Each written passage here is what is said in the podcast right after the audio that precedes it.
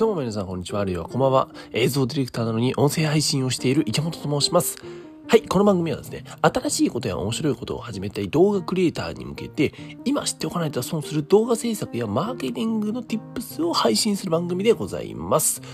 はい、皆さんおはようございます。3月12日の金曜日でございますね。はい、1週間あっという間でしたね。なんかお疲れ様でございました。うん。全然話変わるんですけどね、最近あれなんですよ。中田敦彦 YouTube 大学っていうのをね、今更ながら、見ておりまして、結構ね、面白くて、なんだろうな、僕は数学が好きなんで、数学のね、数学者の歴史とかさ、フェルマーの最終定理とかいうね、回を何回か見てましたけども、面白かったです。うん、僕多分こっからもね、なんか続けて見ていくんだろうなと思うと、またインプット増えるなっていうので、嬉しい限りですがね、はい、そのなんかまあ花粉にやられながらも、昨日は梅を見に行きましてね、梅ですよ。満開でございますよ。梅を見に行って、外でちょっとピクニックしながら、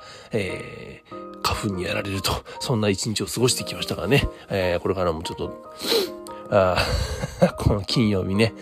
平日最後です。頑張っていきましょう。というわけで今回のテーマでございます。今回のテーマはですね、学生が動画クリエイターとして稼ぐためにする3つのことっていうお話をしようかなと思っております。これはぜひ学生クリエイターさんに、お話聞いてほしいんですけども、3つ先にお話しちゃいましょう。1つ目、動画を生活の一部にする。2つ目、作れる動画のジャンルを広げる。3つ目、クリエイターと知り合うでございます。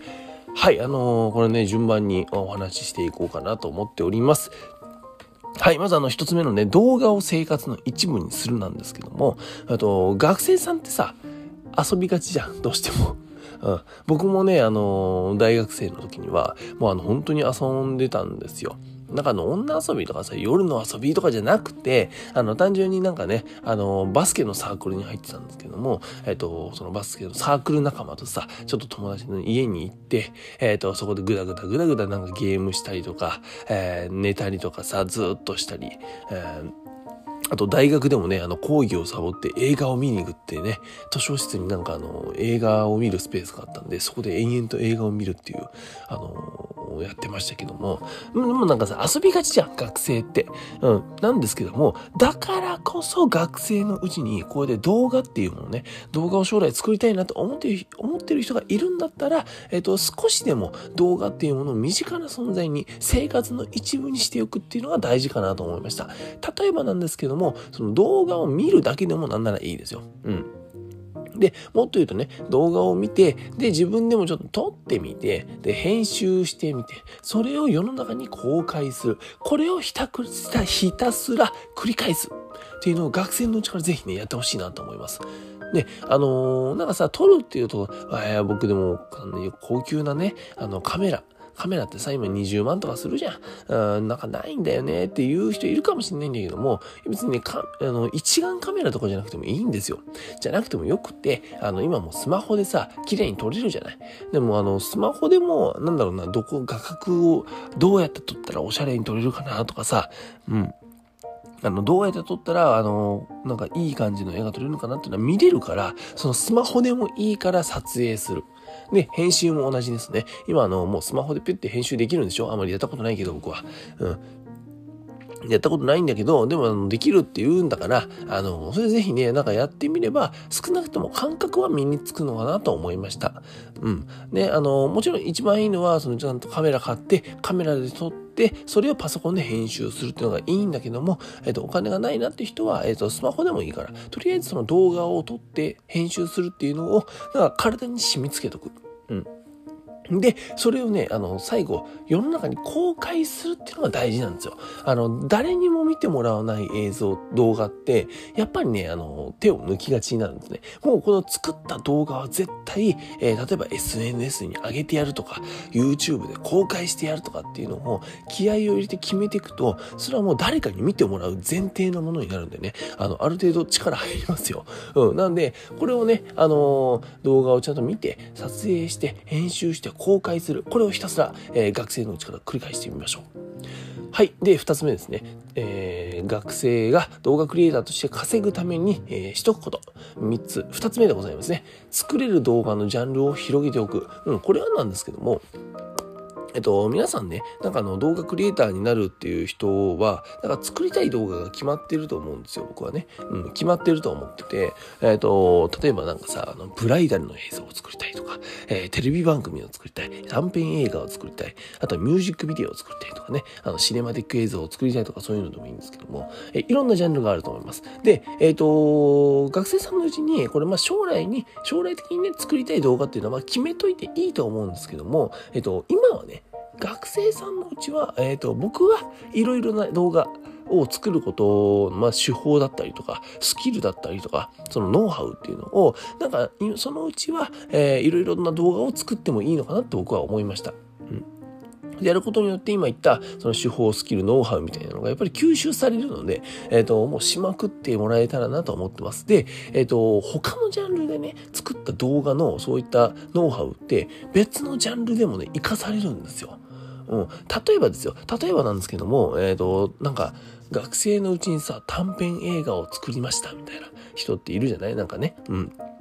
で、短編映画を作ったんだけど、将来的にはミュージックビデオを作りたいなっていう人って、めちゃくちゃ活かされるから。ミュージックビデオって、結局はその物語をさ、音に合わせて、音楽に合わせて物語をこうやって紡ぐ映像になるので、それって結局短編映画と同じなんですよ。短編映画、映画ですよね。映画って結局はその物語構成に乗って、ストーリー性を持って、動画を重ねていって一個の映像にする。それが映画ですと。で、これは結局ミュージックビデオでも言えて、ミュージックビデオでもさ、なんか映画風のやつあるじゃん。でもまさにですよね。本当に他のジャンルの映像、動画っていうのが、そこで、活かされる、瞬間になるのかなと思います。なので、いろんなジャンルにね、挑戦していただけたらと思います。で、3つ目ですね。クリエイターと知り合う。動画制作のノウハウを、教えてほしいなとか、どうやって勉強しようかなっていうところで、YouTube とかさ、なんかわかんないけど、その教材みたいなのでなんか勉強するっていうのもいいんだけど、一番手っ取り早いのは動画クリエイターともうすでにやってる人と知り合うこと。これが大事です。これやることによってやっぱりノウハウって、その人から教えてもらえるんですよ。で、もっと言うとですね、その動画クリエイターさんってもうすでに仕事を持っている方、になると思うので、おそらくね。なんで、仲良くなれば、変な話、仕事をもらえるかもしれないんですね。これがやっぱ大事ですよね。学生のうちからもう仕事っていう意味で、ちゃんと動画を作っておく。これがすごい大事なんですよ。やっぱりね、今流行っているその Vlog っていうものだったりとか、そういった自主制作のってなっちゃうと、どうしても自分の中で、全て完結してしまう。じゃなくて、仕事として、すでにね、動画クリエイターとしてやっている人から紹介してもらって、仕事として動画を作ることによって、仕事の動画制作とは何ぞやっていうところが学べるんですね。これがすごい大事なんですよ。で、僕もね、去年かな、学生の動画クリエイターさんと仲良くなりましてですね、その SNS で繋がった愛知県のクリエイターさんなんですけども、で、その方とは別で、その YouTuber さん、YouTuber になりたいと。で、動画をちょっと撮影、編集できる人を探してるっていうんで、そこちょっと僕が繋いでですね、学生さんに撮影、編集ってちょっとやらないって言って、で、ちゃんとお金も発生するようなお仕事として、それはご紹介させていただきました。でもね、結構そういうことってあるんですよ。で、実際に起きてるわけですよ。なので、学生クリエイターさんね、本当にいろんなすでに動画クリエイターとしてやってる人、こういう人と、つながりを持ってですね、バシバシもう学生のうちから、動画クリエイターとして仕事をゲットしてみてはいかがでしょうか。というわけで、今回は学生が動画クリエイターとして稼ぐために今しとくべき3つのことっていうのをお話しさせていただきました。まず1つ目が動画を生活の一部にする。2つ目、作れる動画のジャンルを広げておく。3つ目、クリエイターと知り合うでございます。ぜひ学生のクリエイターさん、一緒に将来働きましょう。はい。というわけで、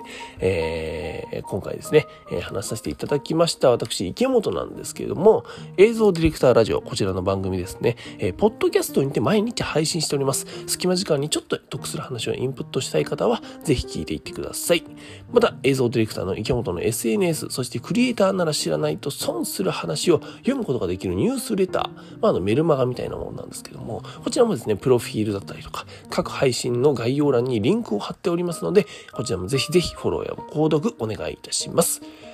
それでは皆さん、本日も一日新しくて面白いことを始めていきましょう。音声配信する映像ディレクターの池本がお送りしました。ちょっとごめんなさい、花粉で喉やられてたんで大丈夫だったかな、声聞きづらかったら申し訳ございませんが、平日の最後、本日も頑張っていきましょう。バイバイ。